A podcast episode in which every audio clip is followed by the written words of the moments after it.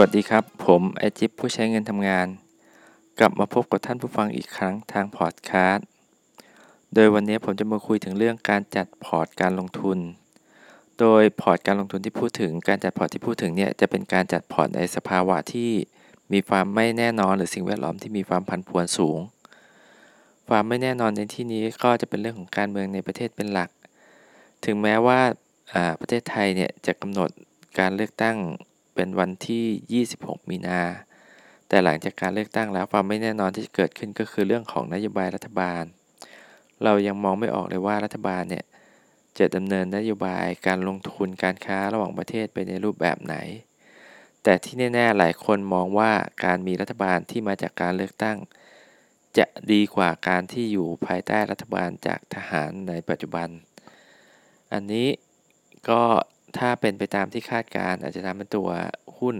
หรือการลงทุนเนี่ยบูมขึ้นใหม่อีกครั้งหนึ่ง แต่ถ้าเกิดพลิกโผเกิดมีการสืบทอดนโยบายจากรัฐบาลเก่า ก็อาจจะมีการลงทุนที่ซบเซาลงไปได้อีก นอกจากเรื่องของการเลือกตั้งแล้ว สิ่งแวดล้อมภายนอก ก็สร้างความผันผวนให้เกิดเศรษฐกิจของเราไม่น้อย ปัจจัยที่เราจะต้องพิจารณาก็จะพูดถึงเรื่องของ Brexit ที่จะออกมาในเดือนกุมภาพันธ์นี้ การที่อังกฤษจะออกจากสหภาพยุโรปถ้าออกด้วยดีก็คือ อังกฤษและสหภาพยุโรปมีข้อตกลงในการดำเนินธุรกิจร่วมกันต่อ อันนี้ก็จะมองว่าไม่สร้างความผันผวนหรือสร้างความน่าตกใจ ให้กับนักลงทุนมากนัก แต่ถ้าเป็นกรณีที่อังกฤษกับสหภาพยุโรปไม่สามารถทำข้อตกลง หรือไม่บรรลุข้อตกลงกันได้เนี่ย อังกฤษก็จะออกโดยที่ไม่มีข้อตกลง ราะฉะนั้นการออกโดยไม่มีข้อตกลงเนี่ยจะไม่มีการผันผวนหรือมีความผันผวนสูงขึ้น ปัจจัยอีกปัจจัยหนึ่งที่จะต้องพิจารณาก็คือเรื่องสงครามการค้าระหว่างจีนกับสหรัฐ ถึงแม้ว่าในปลายปีที่ผ่านมาเนี่ยเราจะเห็นการเป็นนีประนอมหรือมีการพูดจามากขึ้นระหว่างจีนกับสหรัฐ แต่ว่าทั้งหมดเนี่ยก็ยังไม่ได้ข้อตกลงที่ชัดเจน เพราะฉะนั้นก็ยังมีโอกาสที่จะเกิดความผันผวนเกิดขึ้นจากปัจจัยนี้ได้อีก อีกปัจจัยหนึ่งซึ่งจะทำให้เศรษฐกิจหรือการลงทุนซบเซาก็คือการคาดการณ์การเจริญเติบโตทางธุรกิจเศรษฐกิจ โดยเฟดที่มองว่าในปีในปีนี้จะมีการเติบโตต่ำกว่าในปี 61 ที่ผ่านมา เพราะฉะนั้นก็มองได้ว่าผลตอบแทนจากการลงทุนในตราสารทุนหรือพวกหุ้นเนี่ยน่าจะได้น้อยกว่าในปีที่ผ่านมา ดังนั้นถ้าจะเลือกหรือจำเป็นต้องเลือกลงทุนเนี่ย นักลงทุนหลายคนที่วิเคราะห์จากสภาวะแวดล้อมทางเศรษฐกิจและความผันผวน อาจจะเลือกลงทุนในกองทุนประเภทตราสารหนี้ ซึ่งผลตอบแทนคาดการหรือประมาณการของตราสารหนี้เนี่ยก็ไม่ควรจะต่ำกว่า 1.75 ไอ้ตัวเลข 1.75 เนี่ยจะมาจากไหนก็คือมาจากค่าดอกเบี้ย reference หรือดอกเบี้ยอ้างอิงของรัฐบาลเรานี่เอง เพราะฉะนั้นอัตราดอกเบี้ยที่ตราสารนี้จะให้หรือจะออกมาในช่วงหลังๆเนี่ย จะต้องมากกว่า 1.75 บวกกับ top up ขึ้นไปอีกเล็กน้อย ในเมื่อเราได้ 1.75 เนี่ย ไม่พอร์ตการลงทุนของเราเนี่ย จะไม่สามารถสร้างความร่ำรวยให้กับเราได้ เพราะฉะนั้นจะต้องมีตัวหรือกองทุนอีกตัวหนึ่งมา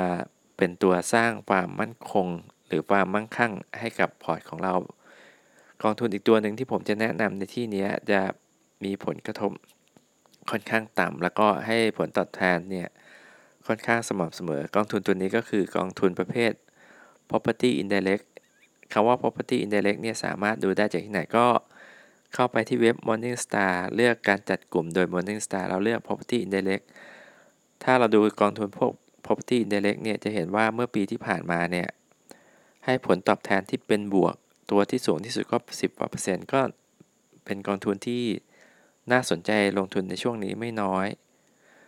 อกองทุนประเภทนี้จะนำเงินที่ผู้ลงทุนไปลงทุนในกองทุนเนี่ยไปลงทุนในพวกกองทรัสทางด้านอสังหาริมทรัพย์ หรือ property fund อีกทีหนึ่งซึ่งทั้งตัวทัสและตัว property fund เนี่ยผลตอบแทนหลังเนี่ยหรือสิ่งที่นักลงทุนคาดหวังเนี่ยก็คือเงินปันผลไม่ใช่ตัวการเจริญเติบโตของกองทุนเพราะกองทุนพวกนี้มีลักษณะเป็น contact อาจจะเป็นโครงสร้างพื้นฐานเสาโทรศัพท์ของ DIF ซึ่งจะมีผลตอบแทนที่แน่นอนจากเงินปันผล แต่การเจริญเติบโตของกองทุนเนี่ยอาจจะไม่สูงมากนักเพเพราะฉะนั้นกองทุนพวกนี้ใช้เป็นแนวรับแนวรับได้เป็นอย่างดี นอกจากตัว 2 ตัวที่ผ่านมาแล้วเนี่ยบางคนก็อาจจะหวังผลตอบแทนจากพวกหุ้น ขึ้นมาอีกเล็กน้อยก็จะนำเงิน ผมแนะนำว่าเป็นส่วนที่น้อยที่สุดในอัตราส่วนที่น้อยที่สุดไปลงทุนในพวกตราสารทุน หรือพวกหุ้น แล้วก็จะขอเพิ่มเติมนิดนึง เนื่องจากเราคาดการว่า เศรษฐกิจมีความผันผวนสูง เพราะฉะนั้น การลงทุนในกองทุนที่เป็นตราสารทุนเนี่ยควรเลือกกองทุนที่เป็น passive fund กองทุนที่เป็น passive fund นี่ก็คือกองทุนที่มีนโยบายเพื่อที่จะให้ผลตอบแทนใกล้เคียงกับ ตัวดัชนีอ้างอิง ซึ่งโดยมากดัชนีอ้างอิงของเราก็จะเป็นพวกเซ็ต50แต่ว่าถ้าเราไม่เลือกกองทุนที่เป็น passive fund เราไปเลือก active fund เนี่ยเราจะได้รับผลเสียของกองทุนที่เป็น active fund เพราะกองทุนที่ active fund เนี่ยมุ่งมั่นหรือมีจุดมุ่งหมายในการลงทุนเพื่อจะเอาชนะตลาดหลักทรัพย์ หรือดัชนีอ้างอิง ซึ่งการที่จะชนะตลาดหลักทรัพย์ก็ทำให้มีกิจกรรมเกิดขึ้นหลายครั้ง จะมีการซื้อขายหลายครั้งทำให้ ค่าดำเนินการหรือค่าใช้จ่ายดำเนินการสูง ซึ่งค่าใช้จ่ายดำเนินการที่สูง จะมาบดบังผลตอบแทนที่ได้ โดยเฉพาะยิ่งเมื่อเป็นกองทุน Active Fund ในภาวะที่ตลาดผันผวนสูงเนี่ยการซื้อขายยิ่งสูงมากขึ้นไปด้วย เพราะฉะนั้นเนี่ยแนะนำว่าในช่วงนี้อาจจะต้องหลบๆสักนิดนึง มาเล่นพวก passive fund ดีกว่า เอาละครับผม วันนี้การแนะนำพอร์ตการลงทุนของผมเนี่ยก็จะจบลงแค่นี้ก็เน้น เงินก้อนหลัก เงินก้อนใหญ่ ลงทุนในตราสารหนี้เงินก้อนที่ 2 หรือใหญ่รองลงมาก็ลงทุนในพวก property indirect และเงินส่วนน้อย มาลงทุนในพวกตราสารทุนที่เป็น passive fund โดยเรามุ่งมั่นหรือมุ่งหมายการจัดพอร์ตแบบนี้เพื่อรักษา ความมั่งคั่งของเราเนี่ยหรือหวังผลตอบแทนที่ไม่ได้สูงมาก แต่ก็ไม่ติดลบหรือให้ผลตอบแทนที่ยอมรับได้ ส่วนใครที่ฟังแล้วมีคำถามหรือมีข้อสงสัย สามารถเข้ามาคุยกับผมได้ทางเฟซบุ๊กแฟนเพจของผม ซึ่งเข้ามาที่ Investor Jeep แล้วก็ทิ้งคำถามไม่ว่าจะเป็น Inbox หรือ Direct Message มาใน Twitter ผมก็ยินดีตอบทุกคำถามนะครับ ส่วนคำถามบางคำถาม ซึ่งยากเกินกว่าที่ผมจะตอบได้ ผมจะหาทาง หรือหาข้อมูลมาตอบในภายหลังนะครับผม ครับผมวันนี้ก็คงต้องจบแค่นี้ก่อน ขอให้ผู้ฟังทุกท่านเนี่ยได้ผลตอบแทนจากการลงทุนเป็นที่น่าพอใจ ไม่ติดลบ เราจะไม่ขึ้นดอย แต่เราจะอยู่ในฐานที่เป็นสีเขียว ถึงแม้จะสีเขียวไม่มาก แต่สีเขียวมั่นคงและแน่นอนครับ ครับผม สวัสดีครับ